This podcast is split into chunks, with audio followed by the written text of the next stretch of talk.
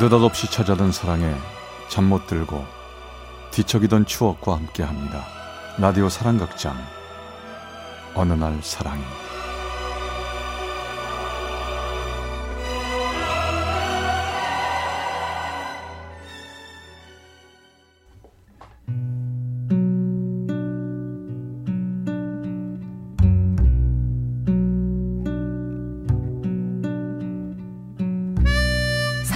체험수기 어느 날 사랑이 제 230화 사랑 그 쓸쓸함에 대하여.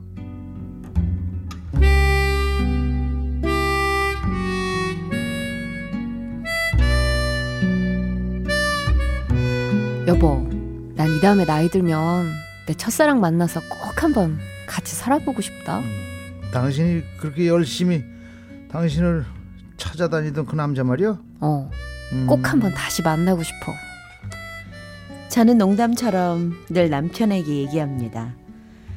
내 나이 22살에 뜨겁게 사랑했던 그 선배를 다시 만나고 싶다고요.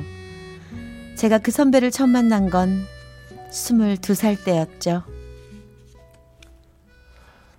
나는 이번 가을 학기에 복학하는 최병관이다.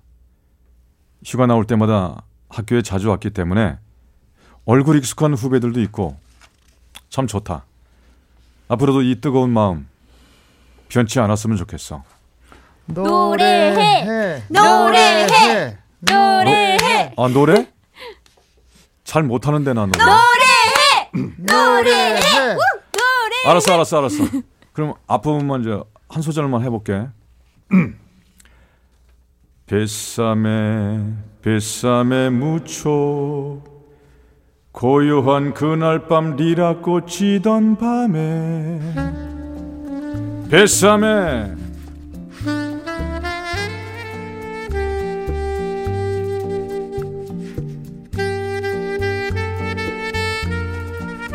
큰 키에 하얀 얼굴, 마른 몸매, 검은 눈동자. 연약해 보이는 외모와는 달리 선배는 아주 뜨거운 사람이었습니다.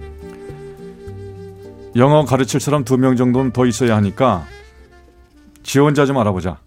그리고 어 지난번에 구입한 책들은 일단 내 자취방에 갖다 놓을 테니까 필요한 사람들은 얘기하고, 응? 자 그럼 이번에는 어 취업에 대해서 얘기해 볼까? 선배는 우리 모임의 중심이었습니다. 무엇이든 함께 고민해주고 결단력 있게 끌어주는 모습이 좋아서 저도 모르게 선배를 좋아하게 됐죠. 선배님 안녕하세요 어 그래. 아 네가 이번에 영어 가르치게 됐다고? 네 잘할 수 있을지 모르겠어요 그래 열심히 해보자. 아 차이진, 네 너 지금 그 옷차림으로 가겠다는 거야? 어, 왜, 왜요? 제 옷이 이, 이상한가요? 아이, 그- 그렇게 이쁘게 원피스로 쫙 차려입고 가면 가발 공장에 위장 취업이 되겠냐? 그런가요? 죄송해요, 선배님. 자. 독특한 놈인데. 선배와 저는 가리봉동에 있는 가발 공장에 위장 취업을 했고요. 저는 여공들과 함께 기, 기숙사 생활을 하면서 매일 퇴근 후에 병관 선배와 함께 모임을 가졌습니다. 차이진. 힘들지? 네. 근데 그래도 뭔가 모르게 행복해요. 아, 뭐 그렇다면 다행이고. 난 네가 지치거나 상처받지 않았으면 좋겠다. 뭐 혼자 있을 땐 내가 지금 이게 잘하는 건지 무섭기도 한데요. 선배가 같이 있어서 전 좋아요. 힘들 때는 언제든 얘기해. 난 네가 힘들어지는 거 바라지 않는다.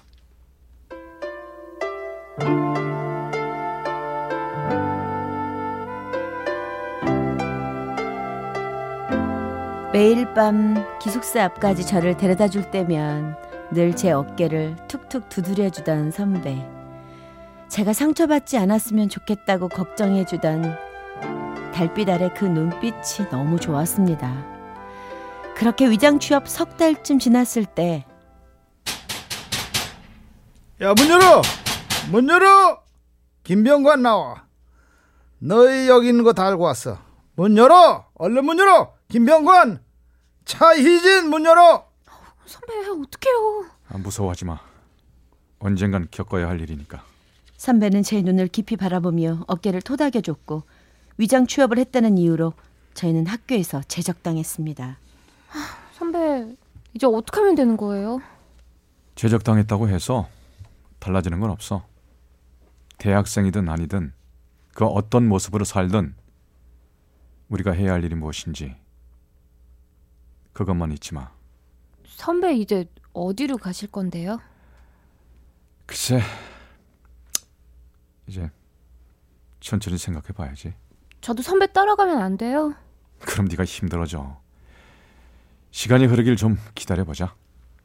선배, 제가 선배 좋아하는 건 알고 계시죠? 그럼 나도 너 좋아하는데 아니 그런 거 말고요. 저 선배 사랑한다고. 야 저 희진아 저 그런 얘기 나중에 하자 나중에 좋은 때가 되면 그때 그때 내 마음도 보여줄게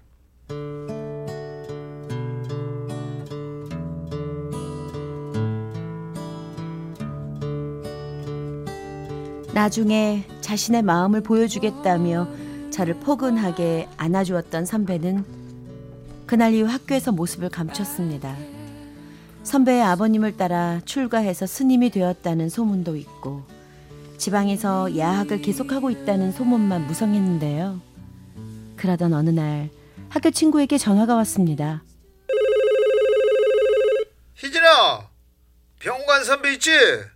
요즘 팔공산에 있대. 그 팔공산에 있는 절에서 어 누가 봤다 하더라.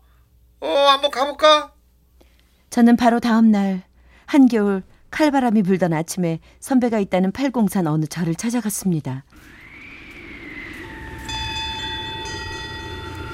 저 스님, 여기 혹시 최병관이라는 남자가 있습니까? 글쎄요, 저는 처음 듣는 이름인데요. 정말 스님이 됐다면 이제는 법명을 사용할 텐데 저는 그 법명을 알 길이 없었고 선배에 대한 그리움은 점점 아픔이 되었습니다.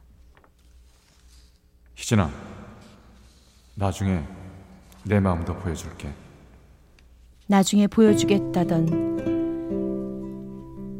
선배의 그 마음을 확인하고 싶어서 그 이튿날 또 그 이튿날 연속 사흘 동안 한겨울 추위 속에 팔공산을 오르내리다 보니 저는 몸살 기운에 온몸이 불덩이처럼 뜨거워졌습니다. 괜찮으세요? 뭐 좀 도와드릴까요? 예? 아, 아니요, 괜찮아요. 아, 이 밤중에 그렇게 휘청거리면서 산길을 내려면 위험해요. 제가 가시는 곳까지 바라다 드릴게요. 아니요, 괜찮아요. 혼자 갈 수 있어요. 아, 저 나쁜 사람 아니니까 그냥 타세요. 저희 어머니가 이 절에 불공 드리러 오신다길래 모시다 드리고 돌아가는 길이거든요. 저 큰 길까지라도 제가 데려다 드릴게요. 타세요. 감기 기운 때문이었을까요? 아니면 도무지 찾을 수 없는 그 선배에 대한 그리움 때문이었을까요? 저는 처음 보는 남자 차를 얻어 타자마자 갑자기 눈물을 뚝뚝 떨어뜨리며 울기 시작했습니다. 아이, 왜 그러세요? 찾을 수가 없어요. 찾을 수가 없어요. 제가 너무 사랑하는 남자인데 도무지 찾을 수가 없어요.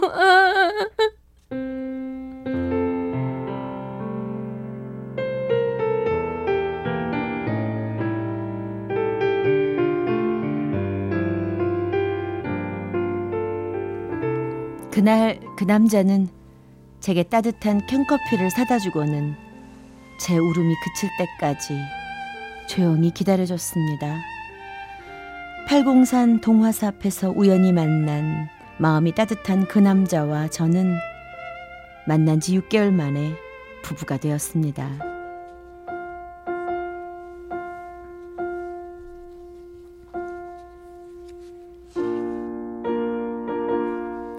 아이고 동수애미야 너 이번 주말에 뭐하노? 별일 없는데 왜요, 어머니? 동수가 벌써 고3인데 공부 잘해서 좋은 대학 들어가게 해달라고 기도 드리러 가 안 하나? 아, 어머니 또 절에 가시게요? 그래, 막 찍지사에 가볼락 하는데 니 같이 안 갈래? 직지사요? 아유, 거기 단풍 예쁘잖아요. 그럼 단풍 구경할 겸 제가 모시고 갈게요, 어머니. 단풍이 물들어가는 가을 어느 날 시어머님을 따라 김천 직지사에 가게 됐는데요. 그때 마침 그곳에는 조계종에 속한 수많은 스님들이 백일 기도를 위해 모여 계셨습니다.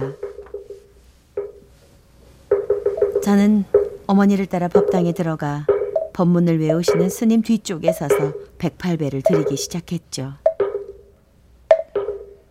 바하바냐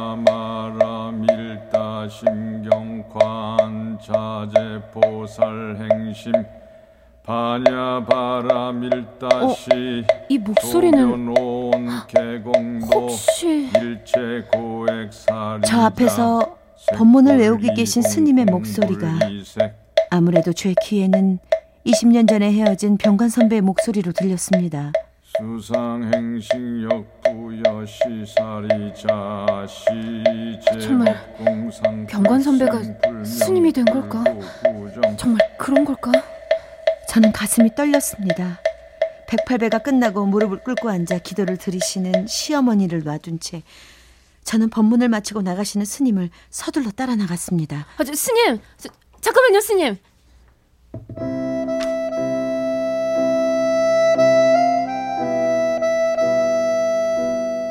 흰 고무신을 신으시던 스님은 천천히 뒤를 돌아 저와 눈이 마주쳤습니다. 맞죠? 병관 선배, 맞죠? 저, 저예요, 희진이. 그래 희진이구나 선배, 어, 어떻게 지낸 거예요? 야 이 녀석아 어떻게 지내긴 이렇게 지내고 있지 선배를 얼마나 찾아다녔는지 아세요? 아 그랬었어? 그래. 네가 날 찾아다녔겠구나. 어, 네 소식 몇 번 듣긴 했었어. 근데 왜 연락 한 번 안 하신 거예요? 연락은 무슨? 선배, 어디서 잠깐 얘기할 수 있어요?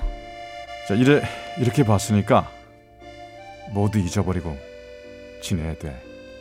선배, 건강하거라.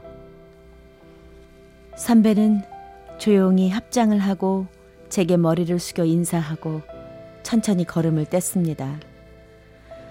저는 선배를 잡을 수도 그 이름을 부를 수도 없었죠. 일주일 후 아무래도 선배를 다시 만나야 할 것 같아 저 혼자 다시 직지사를 찾아갔을 때는 이미 백일 기도를 마치고 모두 돌아간 이후라 선배를 다시 만날 수 없었습니다. 여보, 응? 당신이 맨날 그랬지. 나중에 할머니 된 다음에 첫사랑 다시 만나서 살고 싶다고. 어. 갑자기 그 얘긴 왜? 어, 지금부터라도 천천히 얼른 찾아봐. 혹시 내가 일찍 떠나게 되면 당신은 혼자 있는 것보다 아, 내 생각엔 당신이 그 남자랑 있는 게 내 마음도 편하지 않겠어? 아이고, 쓸데없는 소리 말고 당신 건강에나 추슬르세요. 어? 다시 또 누군가를 만나서 사랑을 하게 될 수 있을까 저희 남편은 지금 몸이 많이 아픕니다. 첫사랑은 잡을 수 없는 먼 곳으로 날아가 버렸지만 지금 내 옆에 있는 이 사랑은 오래오래 소중하게 지키고 싶네요. 사랑을 해도 쓸쓸하고 결혼은 해도 쓸쓸하고 인생은 결국 이렇게 쓸쓸한 것인가 봅니다. 참 쓸쓸한 일인 서울시 강동구 둔촌동에서 차희진 씨가 보내주신 어느 날 사랑이 230화 사랑 그 쓸쓸함에 대하여 편이었습니다.